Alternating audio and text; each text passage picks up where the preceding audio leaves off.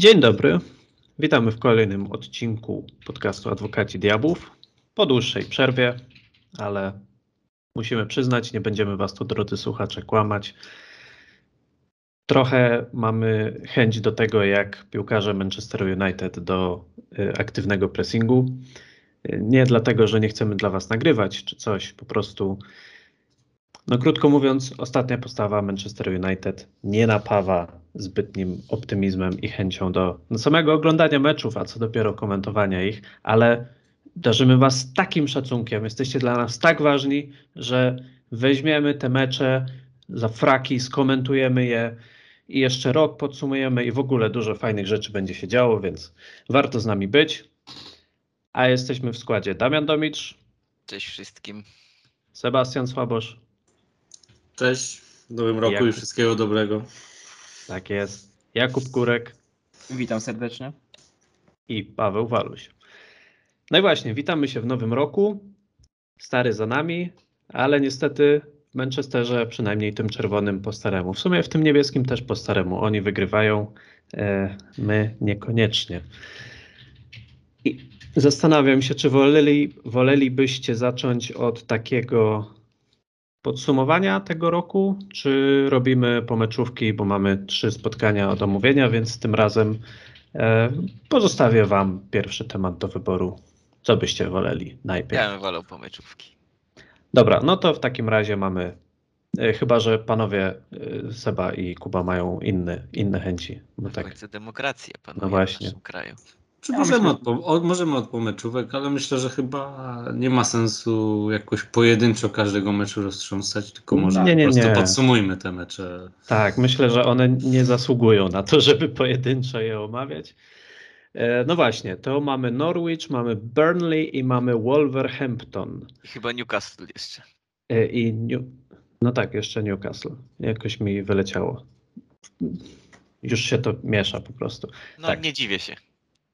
Te cztery spotkania, no krótko mówiąc, nawet w sumie wyniki się nie zgadzają. Wydawało się, że to będzie taki fajny okres wejściowy dla Ralfa Rangnicka, no bo mamy zespoły z dołu tabeli raczej, poza Wolverhampton, no ale to też nie jest jakiś ligowy kolos. Tak akurat, żeby ten skład jakoś poznać, żeby poukładać, nabić troszkę punktów. No ale nie, nie wyglądało to najlepiej, tak naprawdę poza spotkaniem z Burnley może, chociaż tam de facto tylko pierwsza połowa. No właśnie, no jak, jakie będzie podsumowanie od was? Co sądzicie o tych spotkaniach? Czy są jakiekolwiek pozytywy, które możemy z nich wyciągnąć, czy też jest po prostu źle i czekamy tylko na światełko w tunelu, ale wcale nie oznaczające wyjście z niego?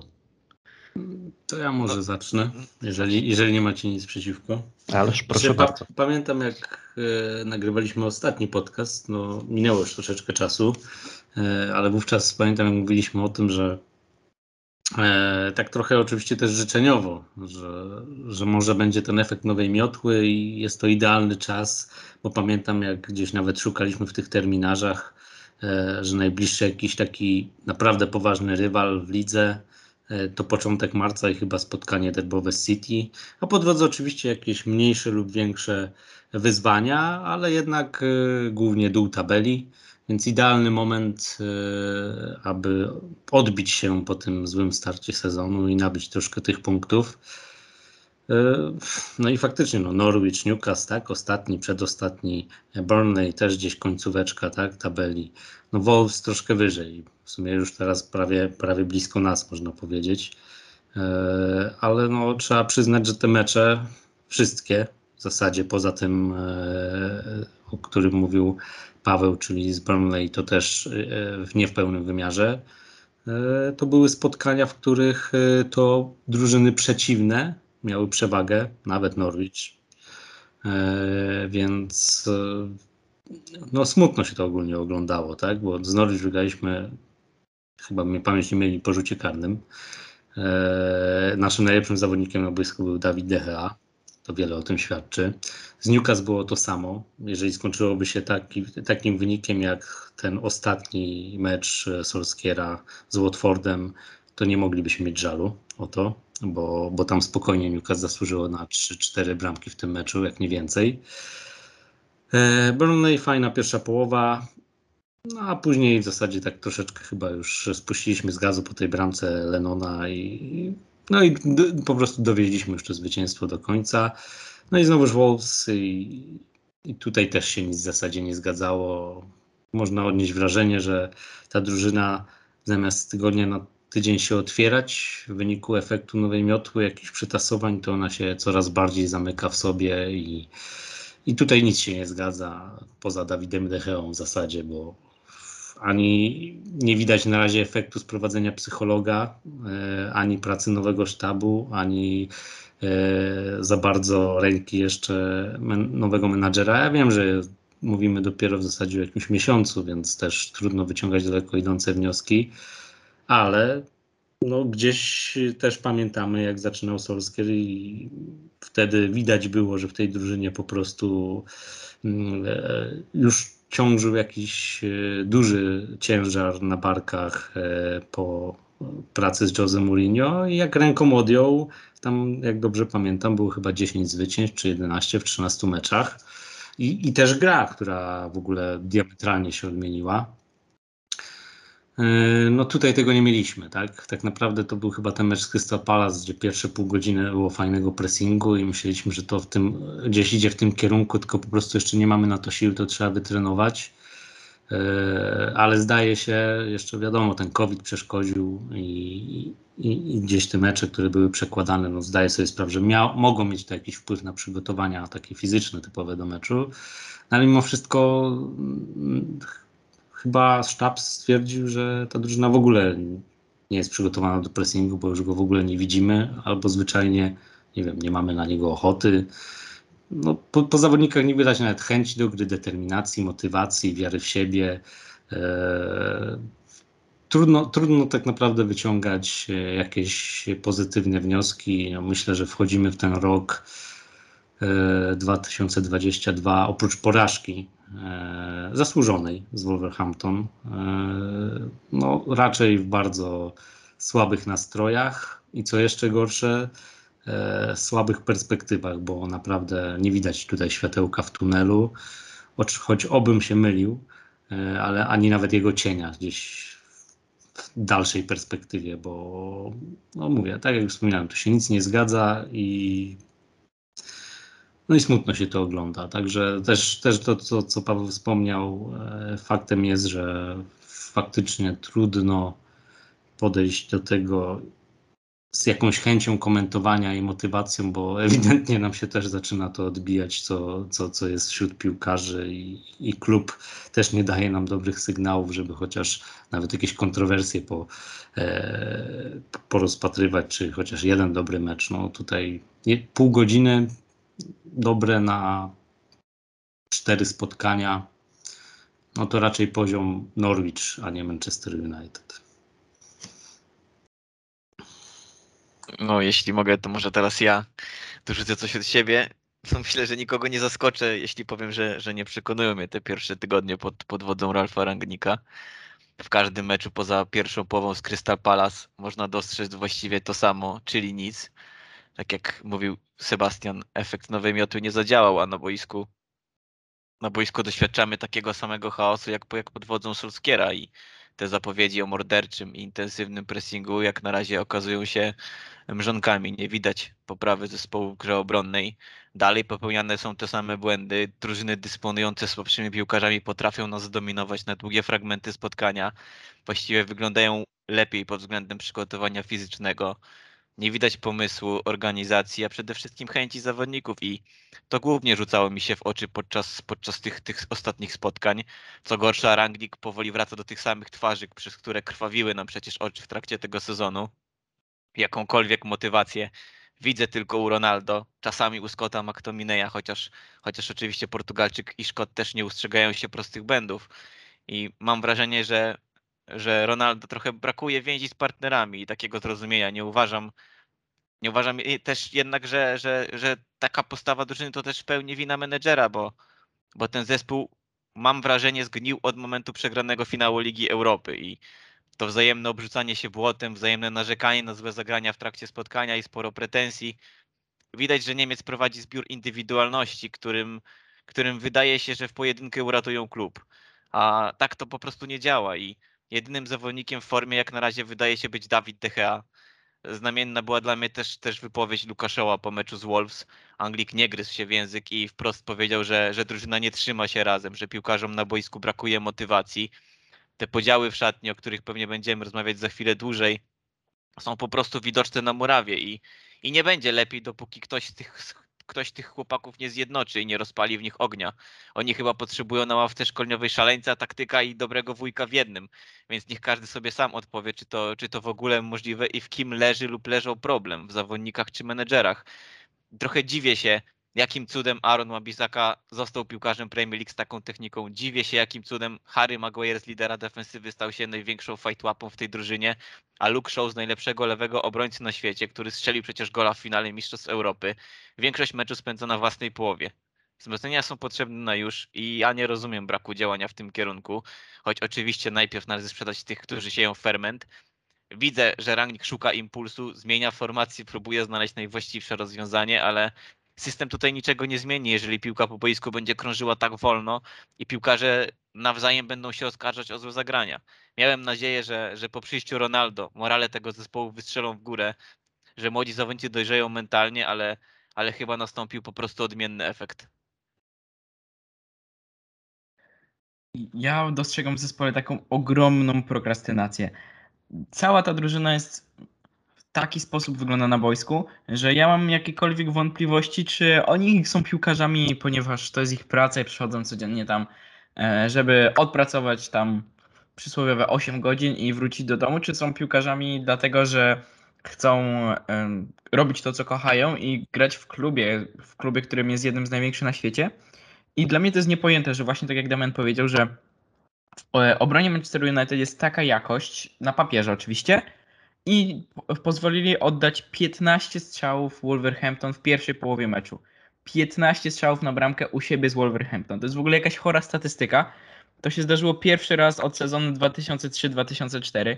No i ja powiem szczerze, po tym spotkaniu z Wolves jestem totalnie załamany, że średniak Premier League z ostatnich sezonów wyglądał na tle Manchester United jak klasowa drużyna, która rozgrywała swoje schematy.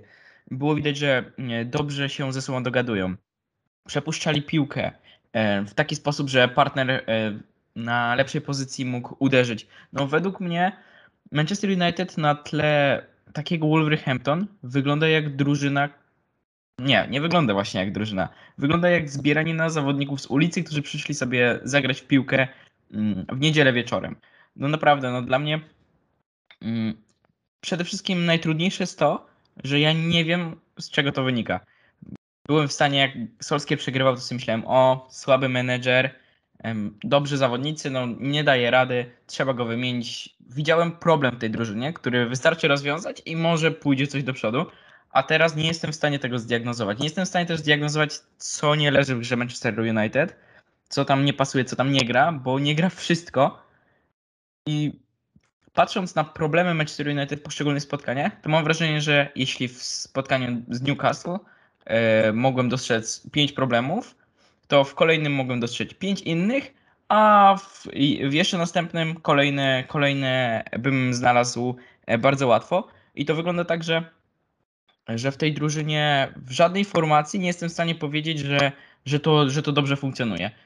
Obrona, przeci- o, oprócz bramkarza, bo obrona przecieka, pomoc jest bardzo mało kreatywna, jak na Manchester United, nawet Bruno Fernandes, chociaż jest jednym z najlepszych zawodników z pola, to i tak to nie jest poziom z ostatnich dwóch sezonów. Napad Cristiano Ronaldo też jest nieskuteczny, mimo wszystko, że jest bardzo dobrym zawodnikiem i zawsze go tutaj bronimy, to też w tym sezonie jest nieskuteczny i często daje się łapać na, na spalone, tak jak z tą główką przeciwko Wolverhampton. Tam próbował się wkleić, ale nie wyszło.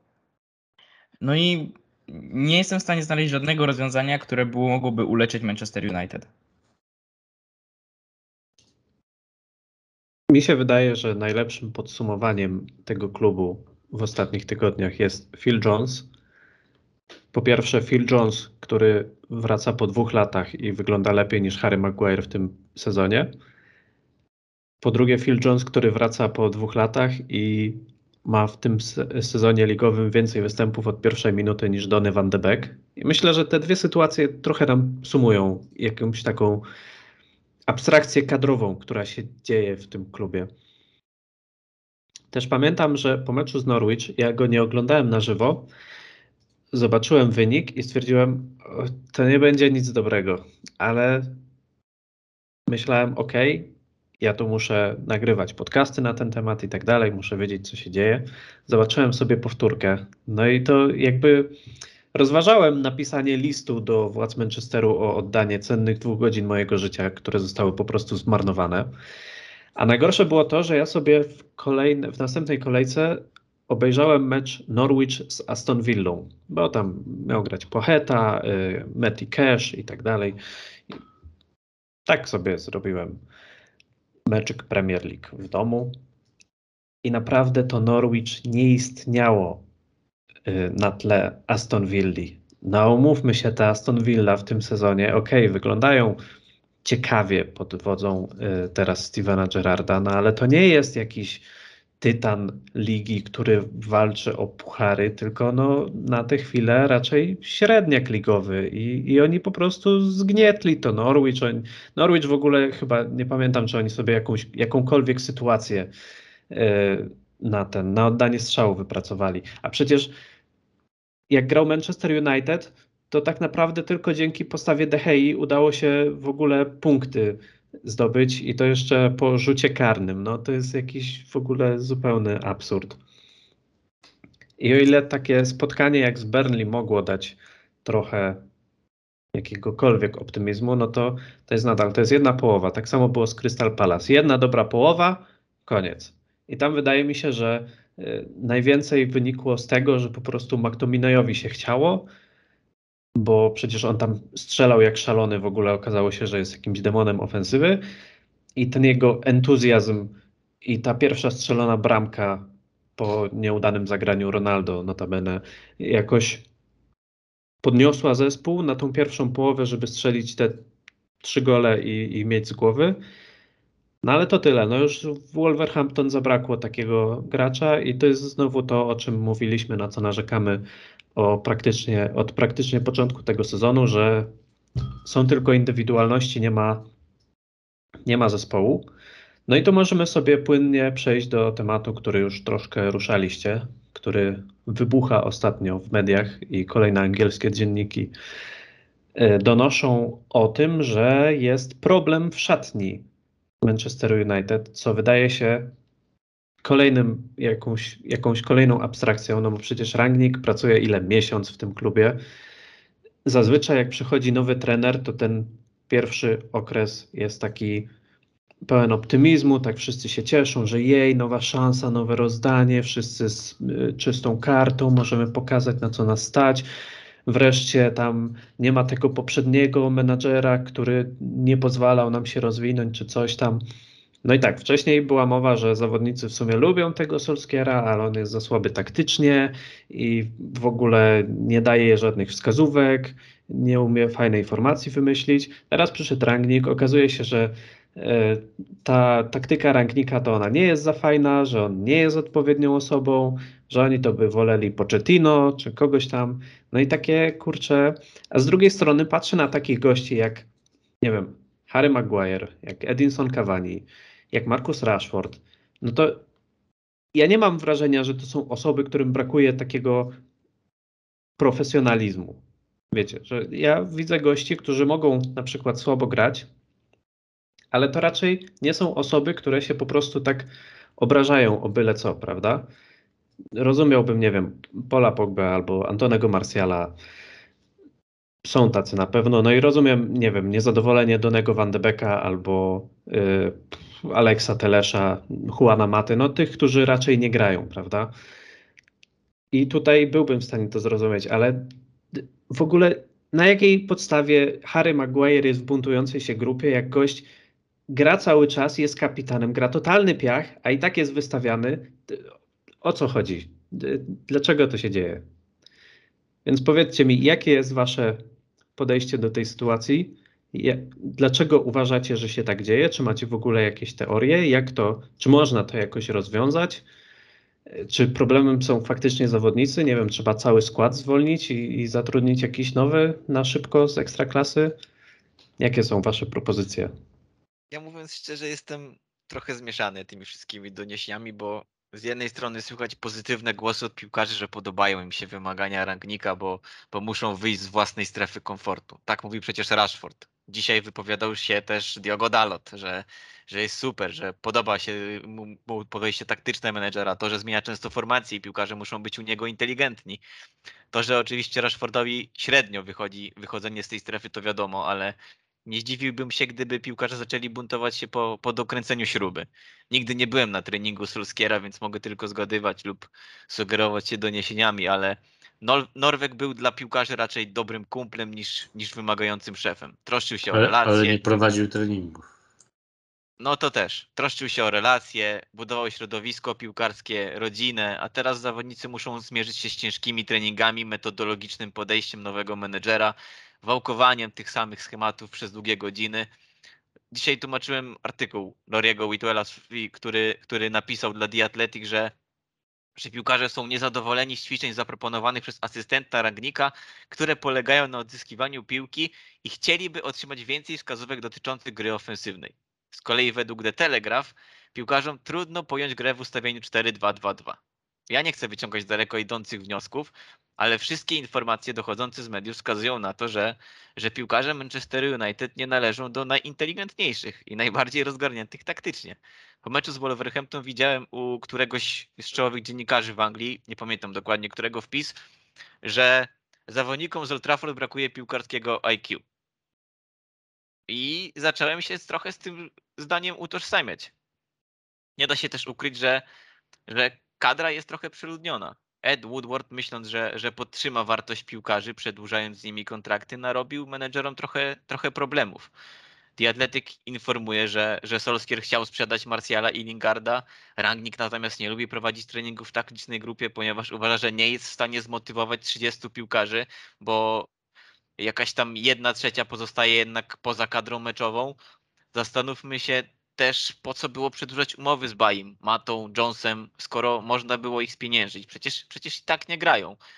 W odwodzie można trzymać piłkarzy z akademii, bo, bo w końcu takie jest D N A tego klubu, a nie piłkarzy pobierających grube miliony i tworzących złą atmosferę w szatni. Zatrzymywanie Lingarda też nie miało sensu, jeśli klub mógł na nim zarobić około trzydzieści milionów funtów. I te pieniądze można było przeznaczyć na transfer defensywnego pomocnika. Ja coraz bardziej jestem skłonny ku temu, że, że ten klub ma trochę do czynienia z bandą rozwydrzonych gwiazdeczek, dzieciaków, którym, którym wydaje się, że podbili piłkarski świat, a tak po prostu nie jest.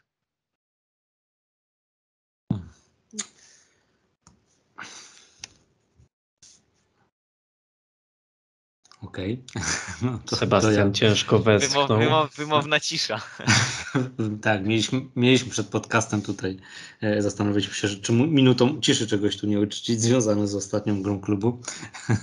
To tak, to tak troszkę teraz, powiedzmy, preludium do tego. Ja się tylko zastanawiam, czy ta cisza to aprobata do moich słów, czy raczej dezaprobata.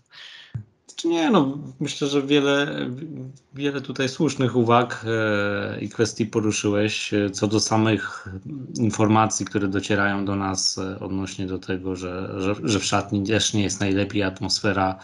Jak się mówiło, że przez długą kadencję Solskjæra dawno nie była tak dobra i dało się odczuć tego ducha drużyny, te wielkie powroty, ile ich tam było i tak dalej, tak...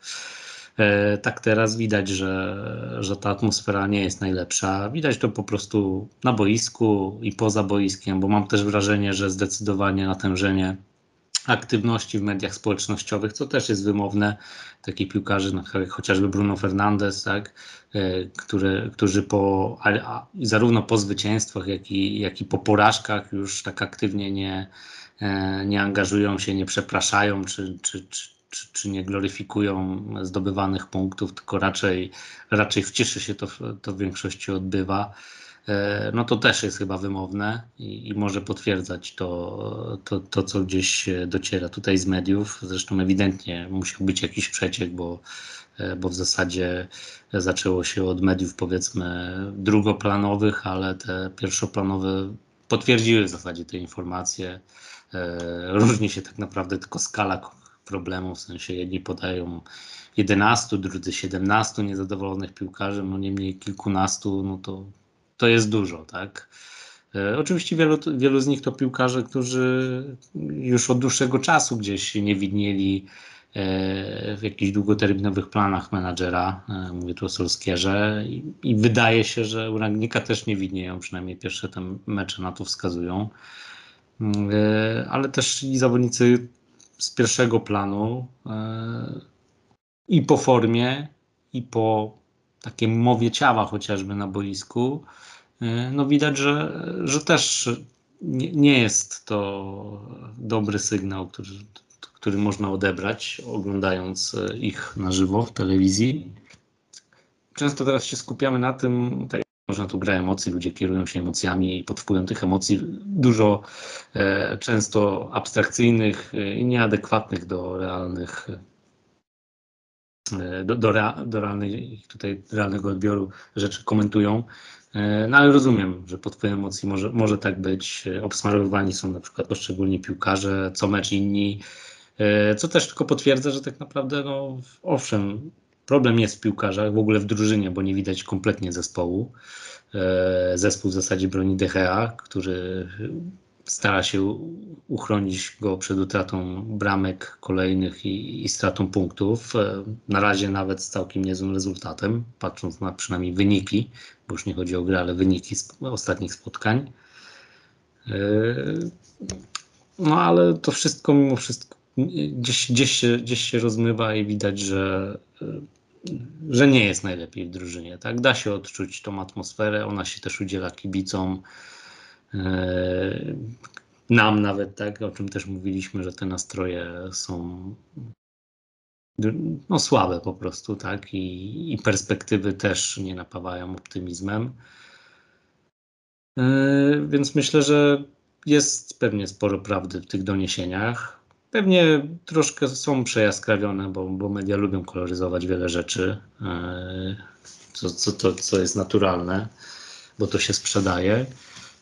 Ale widać, że ta drużyna jest podzielona, na pewno nie ma tutaj jakiegoś braterstwa, determinacji, chodzenia w ramię w ramię w każdy mecz, tylko po prostu jak nie idzie, no to można odnieść wrażenie, że każdy zwiesza głowę, no i co ma być, to będzie, no, co jest, co jest ogólnie smutnym widokiem. Ja sobie na podstawie tych wszystkich doniesień wysunąłem taką własną teorię, między innymi o tym, dlaczego nie było efektu nowej miotły. Efektu nowej miotły według mnie nie było dlatego, że piłkarze bardzo lubili Ole Gunnara Solskjæra, bo nie zależało im na wygrywaniu. Wiem, że to dość kontrowersyjna opinia, ale już ją uargumentuję, bo Solskjær był dla nich bardzo przyjemną postacią, brał ich w obronę na konferencjach, rzadko publicznie kogoś krytykował, te jego treningi też nie były jakoś bardzo męczące i ogólnie w tym Manchesterze im się dobrze żyło. Raz wygrywali, raz przegrywali, no ale nie każdy z tych piłkarzy, bo ja nie mówię o każdym zawodniku, ale o pewnej grupie, która jest w szatni, niekoniecznie był tak związany z Manchester United, że zależało mu, chociaż to jest dość smutne, że zależało mu tylko na zwycięstwach, tylko wieść wygodne życie, być piłkarzem. I wydaje mi się, że za każdym razem, gdy ktoś przychodził do klubu, komu bardzo zależało na wygrywaniu, to były trochę problemy. Na początku z Bruno Fernandeszem wydawało mi się tak po mowie ciała, że też nie do końca go grupa akceptowała, jak machał rękami, bardzo na nich krzyczał i tak dalej. Potem Cristiano Ronaldo, ponoć teraz też są problemy w szatni z tym, że Cristiano Ronaldo przyszedł i wymaga od nich, krzyczy na nich, mobilizuje, żeby, żeby walczyli o to zwycięstwo. I przychodzi też Ralf Rangnick, Któremu, który chce sprawić, że już nie będzie tak przyjemnie, że te treningi będą cięższe, że Manchester United będzie zmotywowany, nastawiony na wygrywanie, ale trzeba będzie ciężko pracować. I znowu w tej szatni jest lekki kłopot.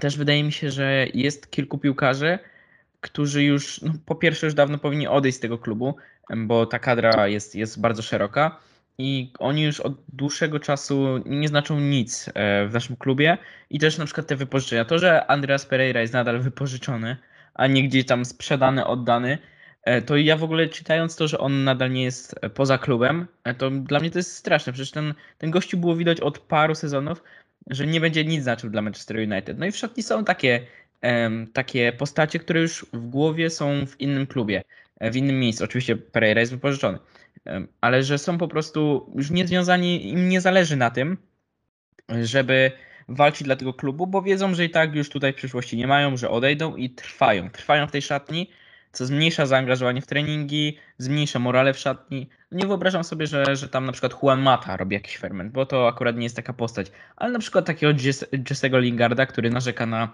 na Rangnicka, to sobie wyobrażam i to wydaje mi się dość, dość prawdopodobne. Chociaż Lingard tam był akurat chyba rzadko wymieniony w tych spekulacjach, ale wydaje mi się, że jeśli coś się ma zmienić w tym klubie, to przede wszystkim trzeba pozbyć się postaci, które nie mają w sercu i w głowie Manchester United i nie mają genu zwycięzcy. A jeszcze odwołam się do tych słów, które powiedzieliście, że, um, że piłkarsko Manchester United jest głupi. Był kiedyś taki trener, który powiedział taki sławny hit, który się z hitem internetu, że piłkarsko jesteśmy debilami. I mam wrażenie, że to są dość mocne słowa, ale że czasem ta drużyna Manchester United piłkarsko jest głupia po prostu. To wygląda, szczególnie jak obserwuje się przestrzenie między formacjami, to jak cała drużyna funkcjonuje jako organizm, jak poszczególne formacje ze sobą współpracują, to wydaje mi się, że ci piłkarze no nie są, jeśli chodzi o właśnie takie przygotowanie taktyczne, na poziomie zawodników w Premier League. Bo zawodnicy w Premier League już powinni, to jest dość też trochę kontrowersyjne, ale według mnie, jeśli piłkarz jest dobrze wykształcony taktycznie, to powinien po kilku sesjach treningowych już w odpowiedniej formacji łapać pewne automatyzmy, łapać to, w jakich strefach powinien się poruszać, nawet obserwując pole gry, widząc, gdzie są luki i powinien wiedzieć, gdzie się powinien poruszać, a w Manchester United kompletnie tego nie widać i wydaje mi się, że, że no trzeba, trzeba mus, muszą ci piłkarze przejść jakieś szkolenie taktyczne z, z Ralfem Rangnickiem, a jeśli tego nie chcą robić, no to po prostu ich sprzedać. Do mnie akurat nie trafia argument, że piłkarzom może nie zależeć na wygrywaniu, albo że chcą wieść tylko wygodne życie i to im wystarczy. Pewnie są takie jednostki, nie powiem, że nie, okej, okay, ale w większości przypadków mi się wydaje, że o to w tym wszystkim chodzi. Wypłata wypłatą, ale każdy gdzieś od dziecka trenując, a nie przychodząc, nie, nie wiem, to nie jest tak, że to są ludzie, którzy wczoraj pracowali w korporacji i chcieli zmienić swoje życie, ale gdzieś tam czasem coś kopali na, na podwórku, to wysłali C V do klubu, przyszli, odbyli jeden trening, drugi, ktoś im pod, dał kontrakt do podpisania i, no i są zadowoleni, zmienili robotę, nie? No to teraz mogą sobie po, popykać w piłkę, nie? No nie, no to są ludzie, którzy od dziecka małego gdzieś za tą piłką biegali z wielką pasją, bo po prostu ko- kochają ten sport, kochają grać, kochają na pewno wygrywać, strzelać bramki, być gwiazdami, pewnie niektórzy też, tak, no, no po prostu i ko- kochają ten komityw, tylko tego komitywu po prostu brakuje w drużynie. No do mnie nie trafiają argumenty akurat, że komuś może nie, za- nie zależeć na wygrywaniu. Ewidentnie problem leży w głowach. I też naturalnym jest, że drużyna mentalnie nie wygląda dobrze, biorąc pod uwagę jak gra i jakie osiąga wyniki, a przy okazji jeszcze była zmiana menadżera, którego no, prawdopodobnie faktycznie po prostu w szatni akceptowano i go lubiono, więc to nie było tak, że ktoś chciał się go wyzbyć. Odszedł też Kari, którego podejrzewam, że też lubiono. Odszedł McKenna, może tutaj było różnie, bo były różne przecieki, jeżeli chodzi o, o podejście do niego. E, więc wiele rzeczy się pozmieniało, gra drużyny się nie pozmieniała. Może są i większe wymogi, ale z racji, że jak nie idzie, e, masz słabą formę, jesteś obsmarowywany w mediach, w mediach społecznościowych też przez kibiców, no to jestem w stanie sobie wyobrazić, że no trudno o motywację tak naprawdę, więc tak tutaj sęk polega na tym, żeby znalazł się ktoś, który, ktoś, kto tę motywację i tę iskrę na nowo w tych zawodnikach wznieci i tak naprawdę chyba według mnie to jest główny problem, tak, że dalej chyba nie ma takiej osoby, ani w szatni, może jest Może nie jest tak, że, je, że mało, jest za mało piłkarzy którym zależy, tylko jest za dużo, którzy mają duże ego, bo też tak może być, za dużo indywidualistów, też o tym często mówimy, a za mało podejścia drużynowego. No i teraz potrzeba osoby, która tam wejdzie i to na tyle poskleja, da taki impuls, że na nowo obudzi w tych piłkarzach chęć po prostu jakąś, jakąś determinację, wiarę po prostu w siebie, tak? A bo tego ewidentnie brakuje. Także to, że oni nie chcą wygrywać, czy im nie zależy, bo im jest wygodnie, czy coś, no, no do mnie to nie trafia. Dla mnie, według mnie to są dość prymitywne argumenty, bo, e, bo jednak co do zasady uważam, że dziewięćdziesiąt pięć procent piłkarzy zależy, żeby się rozwijać, iść do lepszych klubów i coś po prostu wygrać na samym końcu swojej kariery, mieć medal, mieć, mieć radę, radość nie tylko z samego biegania po boisku, ale z, z podniesienia pucharu, z przyniesienia medalu do domu, tak? I, i według mnie tutaj absolutnie wszyscy pewnie ci piłkarze, a przynajmniej zdecydowana większość, też chciałaby dzisiaj uczestniczyć w walce o mistrzostwo, a nie po prostu rozsiada się w fotelach wygodnie, macha ręką, jak ma być, tak będzie. I pewnie im to nie pasuje i że, że nie są obecnie w ogóle poważnie traktowani, bo nie są w jakikolwiek podejściu, jeżeli chodzi o rywalizację, o jakieś puchary, bo prezentują się słabo na boisku. No, po prostu teraz ktoś musi się znaleźć, kto to sprawi, że zaczną się prezentować dobrze i na nowo uwierzą w to, e, że nie są Manchesterem, tylko jednak Manchesterem, tak? Zarówno drużynowo, co najważniejsze, jak i indywidualnie. Troszkę, troszkę wydaje mi się, że mnie źle zrozumiałeś, bo nie, ja też nie lubię argumentów typu, że biega, że się nie starają na boisku. Że, że jakby się starali ci piłkarze, to by grali dobrze, bo na przykład na polskich trybunach często to słyszymy. Nie, w ogóle nie o to mi chodziło. Chodziło mi po prostu o to, bo ja nie wątpię w ich y, zaangażowanie, jeśli chodzi o, o to, co konkretnie robią na boisku. Bardziej mi chodzi o takie, y, takie podejście wokół klubu. W futbolu obserwujemy taki trend, że co, piłkarze, coraz, piłkarze coraz mniej interesują się piłką nożną. Jeśli chodzi o to, że coraz częściej pojawiają się wywiady, gdzie piłkarze mówią, jak chyba Jan Oblak, Grzegorz Krychowiak, no, Gareth Bale. Było, jest mnóstwo takich wywiadów, że piłkarze mówią, że po prostu piłka nożna ich y, nie... nie cieszy, jeśli chodzi o, o to, co robią. Dla nich to jest tylko praca, oni nie znają swoich rywali, poznają ich dopiero na analizach swoich meczowych, nie oglądają żadnych, me- żadnych meczów oprócz swoich i tak dalej. I chodzi mi o taki ogólny trend, który wygląda w ten sposób, że dla tych piłkarzy piłka nożna jest już tylko po prostu pracą. I jeśli jest tylko pracą, to wiadomo, że e, czasem... No po prostu jeśli coś w pracy sprawia, że pracuje się gorzej i też nie widzisz efektów swojej pracy, to automatycznie ta motywacja spada i nie chodzi o samo zaangażowanie w konkretne spotkania, tylko chodzi mi o ogólną atmosferę i podejście do, do klubu i do wykonywanej pracy. I też jeszcze wydaje mi się, że, że to, jak ty mówiłeś, że paradoksalnie, że oni całe życie biegali za piłką, byli dziećmi i chcieli grać w piłkę, to po prostu to, że oni w pewnym momencie, ta, dla nich ta piłka się sprofesjonalizowała, to to spowodowało, że już stała się tylko pracą i że stracili z niej przyjemność, no między innymi dlatego, że są na przykład, jak słabo zagrają, są obrażeni w mediach społecznościowych. No ale i tak według mnie troszkę generalizujesz, no bo mówię, no na pewno są takie przypadki, ja, nie pojedyncze w całym świecie, no tam Krychowiak czy tam, które wymieniasz, owszem, no mogą podchodzić do tego jak, jak do zawodowstwa i po prostu traktować jako pracę, ale to, to i tak przez jednostki, przez te kilka, jakąś grupę tych zawodników, no nie można patrzeć na to tak samo na całość, że tak w ogóle piłkarze podchodzą. Ja się zgodzę bardziej z jednym, z, z tym drugim argumentem, że owszem, żyjemy w takich czasach, że ilość informacji, ilość bodźców z zewnątrz, e, możliwości, reklam, e, udziału w mediach społecznościowych, no jest tyle rozpraszaczy i tyle zapychaczy czasu, że faktycznie może być tak, że t- piłkarzom na pewno trudniej jest skupić się tylko i wyłącznie na piłce, no ale już żyjemy w takich czasach i raczej to już jest zmiana nieodwracalna, tak? E, wielu przy, przytacza gdzieś w komentarzach, że no tam to by się przydał, do, żeby wszedł do szatni Roy Keane albo jakiś Cantona, nie wiem tam...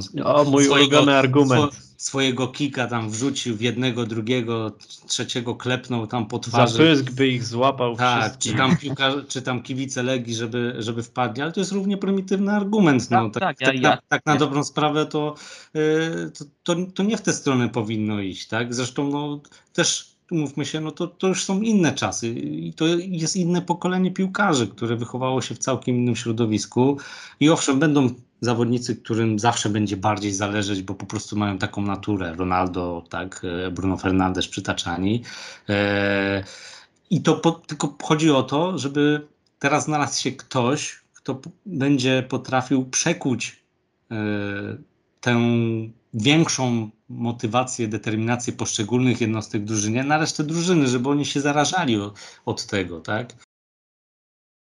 Ja mam jeden przykład, który może potwierdzać to, co mówi Sebastian. Jest nim Anthony Martial, a to dlatego, że generalnie Francuz ma taką opinię, powiedzmy delikatnie, nie najlepszą wśród kibiców. No i wśród najczęstszych zarzutów w jego kierunku było to, że jest leniwy, że mu się nie chce, że jest cały czas nadąsany, że ma niezadowoloną minę i tak dalej, i tak dalej. No ale jednak gość teraz stwierdził, że chce odejść, bo gra za mało, co jest absurdalne moim zdaniem, bo najwięcej nie grał w tym sezonie przez kontuzję. Aczkolwiek no jednak pokazuje, że ma jakąś tam ambicję, prawda, że on chce grać. I wydaje mi się, że zrozumiał też, że po prostu w tym klubie już raczej przyszłości nie ma i też yy, umówmy się, że mało kogo ma szansę wygryźć w tym zespole, szczególnie prezentując się tak, jak się prezentuje. Może potrzebuje nowych bodźców, nowej ligi, nowego środowiska. W każdym razie yy, dosyć otwarcie stwierdził, że, no, że chce odejść i, i, i spróbować szczęścia gdzie indziej. Więc no jednak jest jakaś ambicja i też mi się wydaje jednak, że... że... I to już drugi raz też, bo za Mourinho też tak było. Tak, czas. tak. Yy, po prostu brakuje tutaj takiego jakiegoś spoiwa dla tych poszczególnych zawodników, które by te ich osobiste ambicje połączyło i sprawiło, żeby oni razem chcieli osiągnąć to samo, bo wydaje się, że właśnie tego teraz brakuje. Aczkolwiek Kuba też ma trochę racji, że no nie widać teraz takiego, jakby to nazwać, nie, nie ma takich osób, które wyglądają jakby chciały umierać za ten klub. No jest Ronaldo, no ale Ronaldo to jest Ronaldo. Jest De Gea, na McTominay się czasem zerwie, ale reszta to tak się właśnie, tak się pląta po tym boisku. Jak nie idzie, to spuszczone głowy, no i jakby... Ale a propos De Gea, no, pamiętamy, że ostatnie dwa sezony, no to roz, rozważania były takie, że on tu się nie nadaje, mu już, on nie, się już nie skupia na piłce, popełnia babole i tak dalej. No widzicie, jak to wygląda. Wystarczy być w dobrej formie i się wszystko nagle zmienia pogląd o sto osiemdziesiąt stopni. No przecież większość go już żegnała, twierdziła, że Henderson to nas wybawca, a teraz o Hendersonie to już nikt nie pamięta, nie? Ale on też pokazał tym charakter, bo to jest coś, czego na przykład moim zdaniem zabrakło Hendersonowi i dlatego przegrał z nim e, walkę, bo, no bo De Gea przez ostatnie dwa sezony to on był równany z ziemią. Czasem słusznie, czasem niekoniecznie. Bardzo często te reakcje były e, nad, nadmierne, ale prezentował się słabo, no a mimo to Pracował, pracował, no i w końcu wrócił do tej swojej najlepszej formy. Henderson się nie podnosi z ławki. Ja pamiętam takie wypowiedzi z Hendersona, że o Jezu, jak to ciężko było, jak się ja musiałem namęczyć, żeby z tym yy, De Geą walczyć i tak dalej. I tutaj może yy, zdiagnozuję to, co Kuba chciał powiedzieć, albo jakoś to rozszerzę, że jest wielu zawodników Manchesteru United, którzy jak się pojawia jakaś przeszkoda na ich drodze, to im się nie bardzo chce pracować nad tym, żeby ją pokonać, tak? Jak na przykład jest, yy, jak grasz słabo i ktoś gra lepiej od ciebie, no to jakby tak na logikę powinieneś pracować nad tym, żeby zacząć grać lepiej i żeby wystawili cię do składu. A wielu zawodników w United, mam takie wrażenie, no bo nie mogę tego potwierdzić, ale tak to wygląda, że prezentuje się słabo, nie gra i ma pretensje o to, że nie gra. Albo na przykład, nie wiem, nie gra przez kontuzję i też ma o to pretensje. No i to jest taki absurd, że wiesz, że chodzi o to, że nie dostają jakby yy, na tacy tego, c- czego oczekują, tylko szczególnie teraz, jak przyszedł Rangnick, to próbuje się od nich wymagać, że oni muszą y, wywalczyć sobie to, tak? I, i może tu jest jakiś problem. E, no ale zakopany. Cały czas tak naprawdę teoretyzujemy, no bo my po prostu no nic innego nie możemy więcej robić, bo nie widzimy treningów, nie znamy tych no relacji tak, tak. tak naprawdę wewnątrz. A z drugiej strony mamy w ogóle odmienną sytuację, gdzie wielu kibiców e, domaga się Donnego van de Beeka, bo on przecież tak strasznie pracuje na tych treningach, a jednak jeden i drugi menadżer jakoś na niego nie stawia. No, no i dochodzą no to, do to, to, my, to my jesteśmy jednak y, w błędzie, czy menadżerowie są w błędzie, no nie wiem jak to jest. No mi się wydaje, że jednak wiedzę większą mają ci, którzy są z nimi na co dzień i, i, i trenują i widzą jak to wygląda faktycznie. No. No, ja nie mam osobiście nic do Holendra, ale my oceniamy tak naprawdę wszystko przez pryzmat tego, co jesteśmy w stanie przeczytać w mediach, a co nie zawsze musi być prawdą, a często jest podkoloryzowane albo jest półprawdą, a, wiek, a w wielu przypadkach w ogóle jest wyssane z palca, no to też się umówmy, no i tego, co widzimy na boisku, to tak naprawdę interpretujemy, to trochę jakbyśmy interpretowali wiersz, co autor miał na myśli, a może miał całkiem coś innego na myśli, więc... Ja się z tobą nie zgodzę, zaraz no ja, ci... Nie wiem, mogę coś dorzucić, bo ja tak w sumie milczę tutaj od kilku. Albo w sumie no, bo ty, ty dawno nic nie mówiłeś. ja się trochę, ja, ja całkowicie się zgadzam się, z, zgadzam się z Sebastianem, chociaż rozumiem też argumenty Kuby, bo w końcu wygrywanie ostatecznie wiąże się też z większymi pieniędzmi i jeszcze bardziej komfortowym życiem. I ta, ale ta frustracja też skąd się bierze. Oni po prostu mają dość tego, że nie zdobywają trofeów i żaden menedżer nie potrafi im pomóc.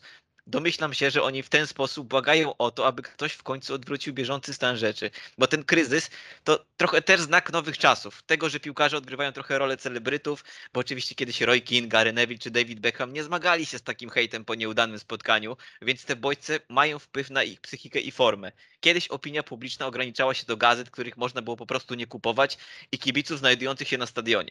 Teraz piłkarze otrzymują prywatne wiadomości z pogróżkami na kontach społecznościowych, yy, otrzymują jakieś komentarze pod ich postami z wyzwiskami i tak co, dalej. Co gorsze, ich rodziny też dostają. No, no właśnie. To w ogóle jest chore, nie? I zawodnicy mają pełne prawo do tego, aby to na nich wpłynęło. Są w końcu tylko ludźmi. Ludźmi, tak jak mówił Sebastian, potrzeba kogoś, kto przekuje te złe emocje w dobre, że ta zewnętrzna krytyka będzie stanowiła odpowiednią motyma- motywację, a nie kolejny kamyczek do ogródka. No pamiętajmy, że Lukaku odszedł z United między innymi dlatego, że nie radził sobie z tak olbrzymią presją w tym klubie. I nie dziwię się, jeśli inni piłkarze chcą poszukać podobnej drogi ucieczki, tak jak wspomniałeś o, o Martialu. Wiesz co, na podstawie ostatnich wydarzeń to ja nie wiem, czy Lukaku jest tutaj najlepszym przykładem do, do podawania tego.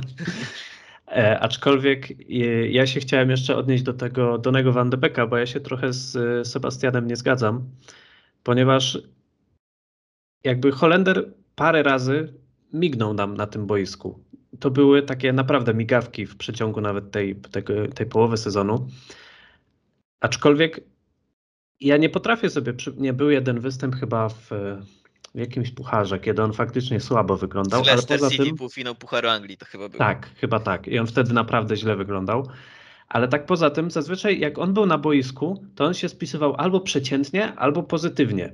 I myślę, że stąd wynika też, no u samego zawodnika to wiadomo e, skąd, ale u kibiców taka frustracja, no bo widzisz gościa, dostaje parę szans, prezentuje się tak całkiem okej, okay, generalnie nie ma dramatu, a, no a on, jest, on w ogóle nie istnieje, nie? Jakby Elanga szybciej wchodzi od niego i tak dalej. I ja, ja to rozumiem, moim zdaniem ten problem wynika z y, innej kwestii, którą chyba ty też poruszyłeś, czyli z faktu, że ta kadra jest troszkę źle skonstruowana i tutaj jest jakiś, nie wiem, zbiorczy błąd y, Eda Woodwarda i Ole Gunnara Solskjæra. Y, tak jak wspominałeś, że niektórych zawodników powinno tu już dawno nie być, takich jak właśnie y, no, y, Jesse Lingard, tak, y, Juan Mata, y, Phil Jones. No jeszcze Phila Jonesa rozumiem, że to mógł być taki y, akt... Y, Znaczy, no, wsparcia się, on długo, długo leczył kontuzję, więc tak, że, że ciężko było go spieniężyć. Miał... Tak, no ale chodzi mi o to, że bo tam była z nim podpisana umowa, nie? Yy, I o to mi chodzi, że to był taki akt yy, lojalności, czego często brakuje w dzisiejszych czasach, że ten zawodnik jest z nami od dawna i zasługuje na to, nawet jeśli nie spisuje się teraz najlepiej. Zresztą pokazał tym ostatnim meczem, że no gość jest jakimś totalnym wzorem profesjonalizmu. Aczkolwiek ja od roku chyba, jak sobie tak gadamy zazwyczaj przy okienkach transferowych, to ja sobie tak mówiłem, że no myślę, że teraz to Juan Mata i Matic odejdą, no bo oni to już w sumie nie grają waż- ważnej roli w tym klubie. Oni tu dalej są. Co więcej, Matic jest jedynym rezerwowym środkowym pomocnikiem, jakiego mamy, tak? Wciąż jest Jesse Lingard, który jest a, absolutnie niepotrzebny w tym zespole. Nie dlatego, że y, słabo gra, tylko dlatego, że nie ma miejsca dla niego. On nie wygryzie nikogo z tego składu, tak? A z, można było go sprzedać. A w tej formie to nie wiem. No... W sumie może, no ale nawet nikt nie próbuje, on nawet nie dostaje szans. No tutaj znowu prędzej y, okazję do gry dostaje Elanga niż Lingard. No to ja, jaka jest, jaki jest cel w tym, żeby go mieć? Tak samo wydaje mi się, że na przykład Solskjær y, w cudzysłowie y, zmarnował Twanzebę, tak? Bo ściągnął go do pierwszego składu, postanowił nie wypożyczać go. On cały poprzedni sezon miał z głowy, nie, nie grał praktycznie nic. Sporo to były kontuzje, ale generalnie też jak był zdrowy, to nie grał po prostu, bo, bo najwyraźniej y, nie dawał większej pewności niż y, no wtedy Maguire i Lindelof. No to po co on był w tym składzie? To go wypożyczyć znowu do tej Aston Villi, w której miał wtedy pierwszy skład, niech się ogrywa w tym Premier League. Albo grać nim i próbować coś z tego wyciągnąć. Po co jest Eric Bailly? Chyba już naprawdę nikt na świecie nie wierzy, że uda się stworzyć linię obrony Manchester United wokół Erika Bailly'ego. Nie przez to, że jest y, słabym obrońcą, ale przez jego kontuzję. No bo on nigdy nie da takiej stabilności, żeby zagrać dziesięć spotkań pod rząd na równym, wysokim poziomie, tylko albo się połamie, albo y, złapie y, ten, albo złapie czerwoną kartkę po swoim ślizgu sankami, albo teraz na przykład wyjedzie na Puchar Narodów Afryki, no ale to nie jest y, zarzut w jego stronę, aczkolwiek stanowi to jakiś problem. I no, i no i tak właśnie ta kadra wygląda, że jest połowa graczy, która jest bezużyteczna tutaj. I ja się nie dziwię ich frustracji, no bo jakby przychodzisz do Manchesteru United, myślisz sobie, wow, to jest po prostu spełnienie marzeń, jeden z największych klubów na świecie, nawet jeżeli jego reputacja ostatnio troszkę podupadła. I mimo wszystko wyobrażasz sobie, że dostaniesz jakąś okazję do gry, że y, będziesz mieć szansę pokazać y, swoje umiejętności, no ale tak się zazwyczaj nie działo.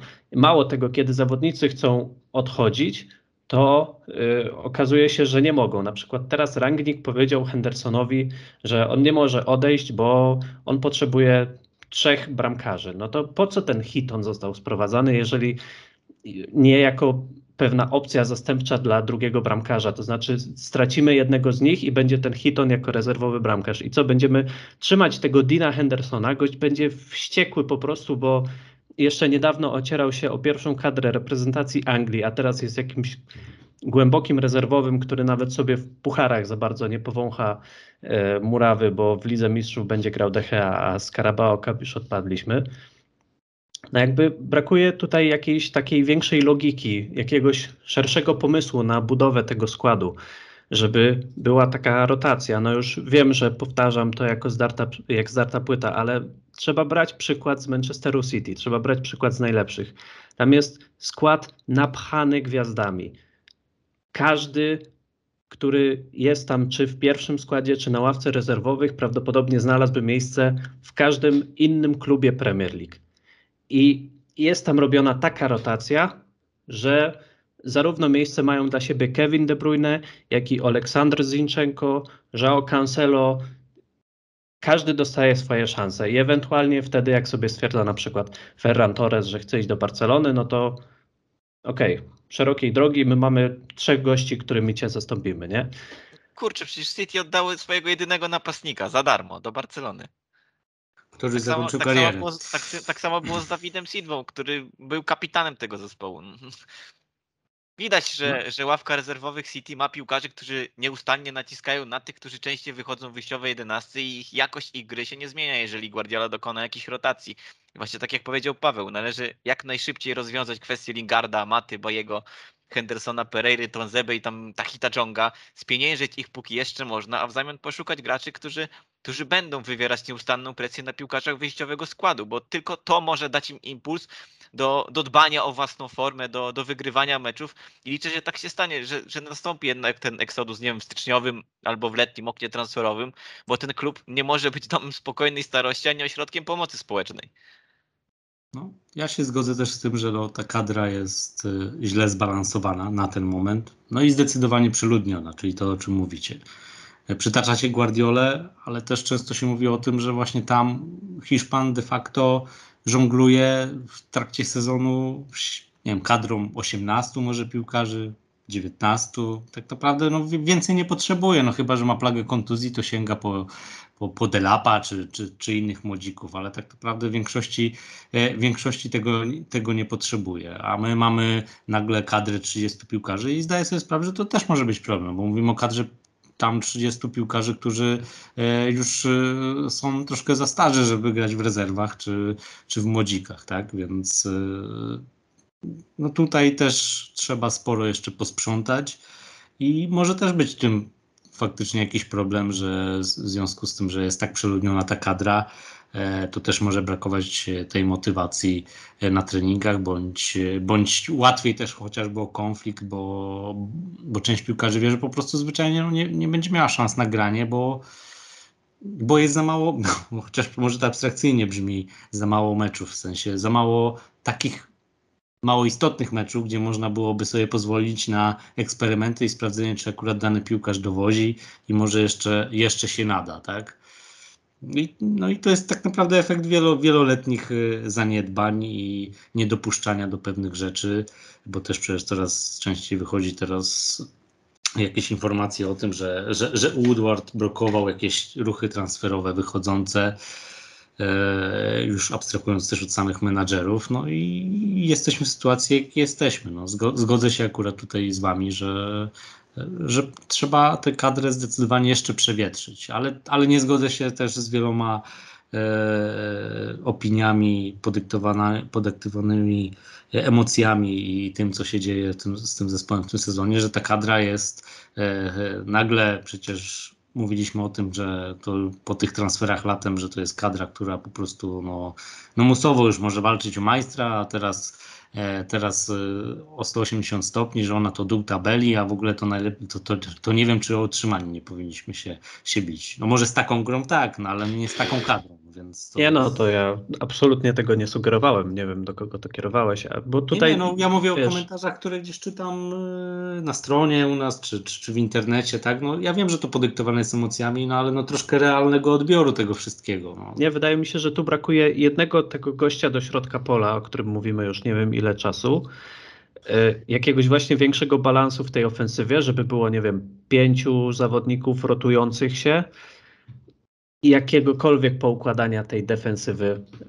Wydaje się teraz, że no nie wiem, może, może Dalot, może ten Luke Shaw na lewej stronie, bo też czasem lepiej gra, czasem gorzej. Nie wiem, co z Alexem Teleszem, ale ja dalej jestem zdania, że ta kadra jest silna. Właśnie jednym z problemów jest to, że ona jest silna i ma też silne zaplecze, tylko problem z tym, że z jakiegoś powodu to zaplecze nie jest zupełnie wykorzystywane. I to jest coś, czego ja nie mogę zrozumieć, bo naprawdę wydaje mi się, że nie stałaby się straszna rzecz, jakby ten Bruno Fernandes, czy Marcus Rashford, czy Harry Maguire, czy Cristiano Ronaldo byli od czasu do czasu rotowani i żeby pokazali się inni gracze, bo nawet jak przyszedł ten Rangnick i były te boki obrony Alex Telles i Diogo Dalot, no i kurczę, okazało się, że to może jakoś funkcjonować. Oczywiście są tam pewne braki, czy to w defensywie, czy w ustawieniu, ale za to na przykład pojawiają się atuty w ofensywie. I ja nie mówię, że już do końca sezonu ma pozostać y, linia obrony z Diogo Dalotem i Alexem Teleszem na y, jakby zamurowanych w, na tej pozycji, tylko właśnie jakoś trzeba mądrze z tego korzystać, czyli kiedy potrzebujemy bardziej ofensywnych zagrań, no to niech gra ten y, Telesz. Jak potrzebujemy bardziej takiego pewnego, silnego gościa, no to niech gra ten Show i tak dalej. No i właśnie, przejdziemy sobie do człowieka, który po części jest odpowiedzialny za ten stan rzeczy. E, pozwolę sobie poprosić, żeby Kuba jako pierwszy się wypowiedział, bo E, trochę go tu zahukaliśmy. E, dzisiaj się dowiedzieliśmy, że Ed Woodward ustąpi ze swojej pozycji pierwszego lutego, to już wiedzieliśmy, i że zastąpi go Richard Arnold, to de facto też już wiedzieliśmy, bo e, nie było to potwierdzone oficjalnie, ale jak podawały wszystkie poważniejsze media, do takiej zmiany e, miało dojść. No i właśnie, czy to jest w ogóle jakakolwiek zmiana, czy tutaj cokolwiek wniesie ta mała roszada personalna? Wiemy, że Richard Arnold jest osobą, która do tej pory odpowiadała raczej za marketing, takie kwestie, więc dosyć naturalne wydają się obawy kibiców, że w kwestiach sportowych za wiele się tutaj nie, nie zmieni. No i tak jak mówiłem, zaczniemy od Kuby. Czy, czy to ma sens w ogóle? Czy, czy to cokolwiek da?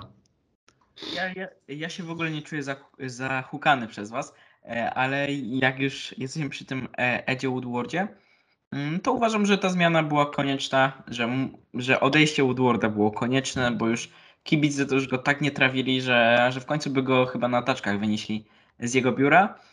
A jeśli chodzi, czy, czy ta zmiana coś zmieni, to z tego, co czytałem, też między innymi na naszej stronie, to, to nowy dyrektor tam sportowy czy, czy, czy techniczny, jak, czy wykonawczy, jak go tam nazywano, no ma przede wszystkim ma być dużo bliżej drużyny.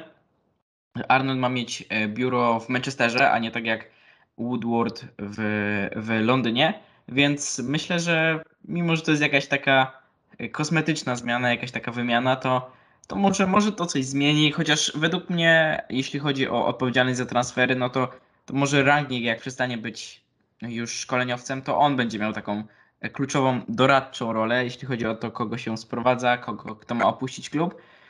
I troszkę myślałem, że więcej Manchester United, jak już ogłoszono, że Woodward odejdzie, to miałem nadzieję, że przyjdzie ktoś, ktoś taki z zewnątrz, ktoś taki, kto się odetnie od tego pomysłu Woodwarda, bo skoro jego tak wszyscy nienawidzili, to, to że tam będzie jakaś wielka zmiana. Troszeczkę jestem zawiedziony, ale też nie feruję wyroków, bo troszkę, bo kompletnie nie wiem, jak on będzie pracował. Tylko na podstawie tego, Co, co przeczytałem w ostatnich dniach, mogę spekulować, jak będzie wyglądała jego praca, ale no troszkę jestem zawiedziony tym, kto został następcą Woodwarda. Dla mnie to było dość oczywiste, że, że Glazerowie nie dadzą kluczy na Old Trafford komuś, kogo po prostu nie znają. Zresztą powiedział to zdanie jeden z dyrektorów piłkarskich w Premier League. Nie wiadomo jaki, bo The Athletic tego nie, nie, nie, nie pokazało. No, faktycznie na razie dochodzi do nas bardzo mało wiadomości, jaki faktycznie jest Richard Arnold, Arnold i z tego też, co zdążyłem wyczytać, ma on bardzo silne relacje z Joelem Glazerem, więc jego wy- wybór był oczywisty. Zresztą odkąd Woodward ogłosił swoją rezygnację, media od razu dawały do zrozumienia, że, że to on jest szykowany na jego następcę. Mówi się, że zapewni autonomię pionowi sportowemu w podejmowaniu decyzji. Większą rolę ma odgrywać dyrektor sportowy John Mardow oraz Darren Fletcher i są to dość obiecujące zapowiedzi, choć mam nadzieję, że, że nie skończy się tak jak z morderczym pressingiem u Rangnicka. Sam Arnold ma bardziej skoncentrować się na komercji, czyli na tym, czym zajmował się dotychczas. Przecież to on podpisał umowę z TeamViewer, więc można powiedzieć, że pod tym względem na pewno się sprawdzi. Jednym z jego atutów na pewno, tak jak powiedział Kuba, będzie to, że, że swoje biuro ma na Old Trafford, nie w Londynie jak Ed Woodward, jak, jak, jak Ed Woodward, więc teoretycznie powinien być bliżej drużyny i szybciej dostrzegać jej problemy. Na, na pewno czeka go bardzo duże wyzwanie związane z wyborem przyszłego menedżera i koniec końców to on będzie obciążony w przypadku kolejnych niepowodzeń. Jeśli jednak otoczy się kompetentnymi osobami, to ma szansę odnieść sukces i pozostaje mu życzyć mniej zmian menedżerów i, i nawiązania do osiągnięć Davida Gilla, bo wiem, że to jest taka postać, którą na pewno bardzo, bardzo przyjemnie wspominamy na Old Trafford i która razem z Fergusonem była odpowiedzialna za, za sukcesy w dwudziestym pierwszym wieku. No, przede wszystkim to umówmy się, żadne zaskoczenie i trudno tu o zawód, bo jest to wybór, który był już wiadomy du- dużo, dużo wcześniej niż, niż to oficjalnie potwierdzono. Tym bardziej, że Arnold tak naprawdę kroczy drogą Woodwarda. Najpierw zastąpił go na stanowisku, z, z którego odszedł, żeby zostać e, dokładnie to wiceprezesem wykonawczym, bo taka jest jego funkcja póki co jeszcze w Manchester United.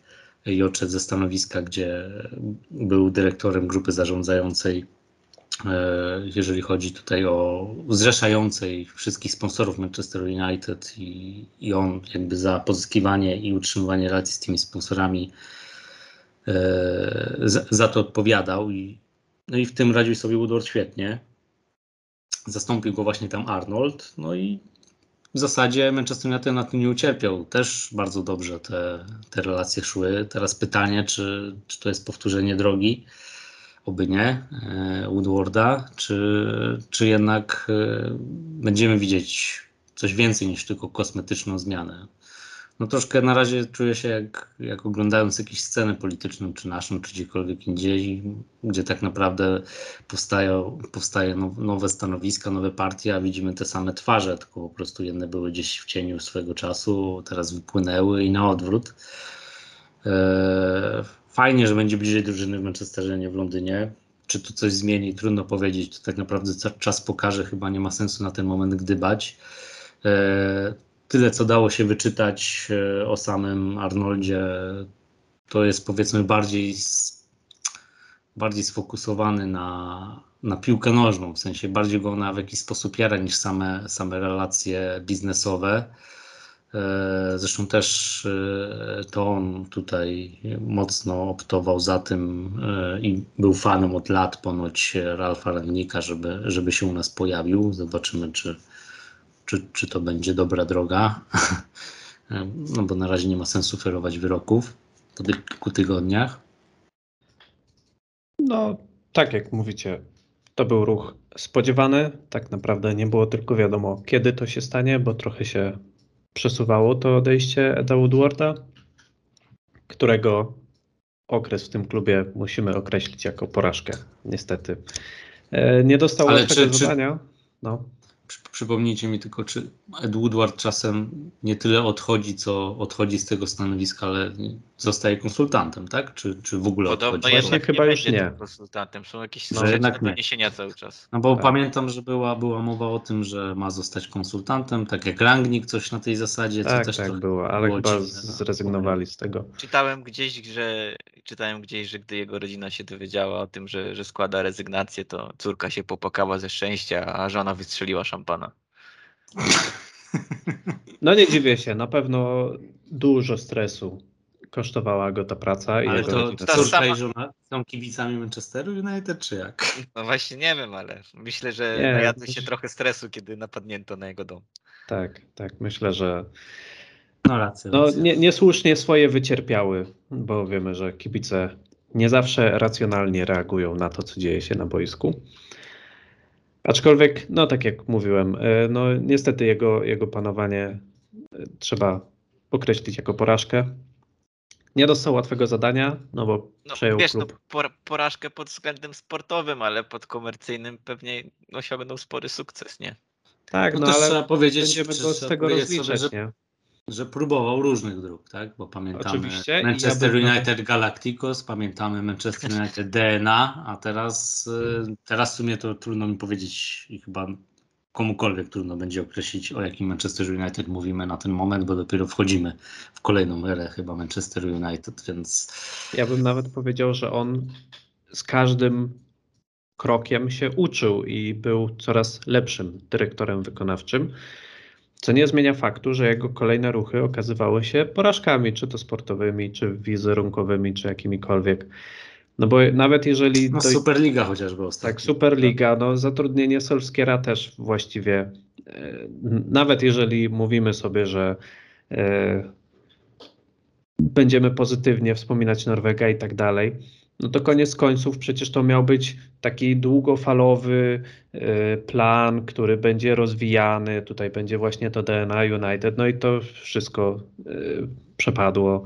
Y, no Mourinho też bardzo źle się to skończyło, Van Hal tak samo. No, tak naprawdę łatwiej jest skazać te wszystkie niepowodzenia niż wydłubywać te jakieś pojedyncze, pozytywne zjawiska, które się w tym klubie działy i oczywiście nie za wszystko jest odpowiedzialny tutaj Ed Woodward, żebyśmy też nie popadali w taką skrajność, no ale po pierwsze jako, jako główny reprezentant taki biznesowy bierze na siebie taką odpowiedzialność, no to jest to ryzyko związane z tym zawodem, no i też przy sporej części z tych rzeczy no jednak dokładał swoje. Wciąż nie wiemy tak naprawdę, jak to było z tą Ultraligą, bo też się mówi o tym, że on właśnie był bardzo przeciwko temu, a inni mówią, że on był jednym z głównych architektów tej Ultraligi. No ciężko powiedzieć, myślę, że e, dobrze mu zrobi ten odpoczynek. Jestem pewien, że to nie jest osoba, która zupełnie zniknie z tego świata biznesowego, więc na pewno biedny nie będzie, a, a troszkę mniej stresu będzie musiał on i jego rodzina wycierpieć. Ja w każdym razie, tak jak niemal wszystkim ludziom związanym z Manchesterem United, życzę mu, życzę mu jak najlepiej, dużo powodzenia w życiu i no i zobaczymy, czy, czy jego następca będzie potrafił jakoś lepiej podejść do tego tematu, czy będzie...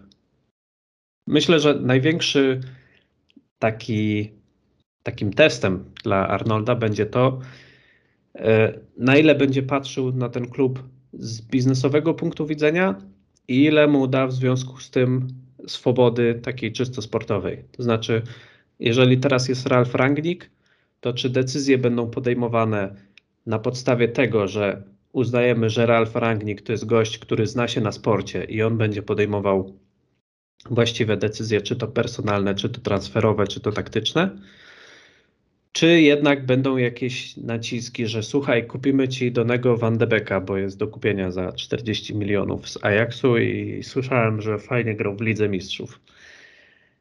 No i, no i, no i tyle, no i zobaczymy, czy, czy, czy to jakkolwiek wpłynie. Nie oszukujmy się, to większość rzeczy nie będzie zależała nawet od Arnolda, od po prostu Joela Glazera, jeżeli chodzi o podejście, jaką drogę ma obrać w danej jakiejś podbramkowej sytuacji. Pewnie biznesową.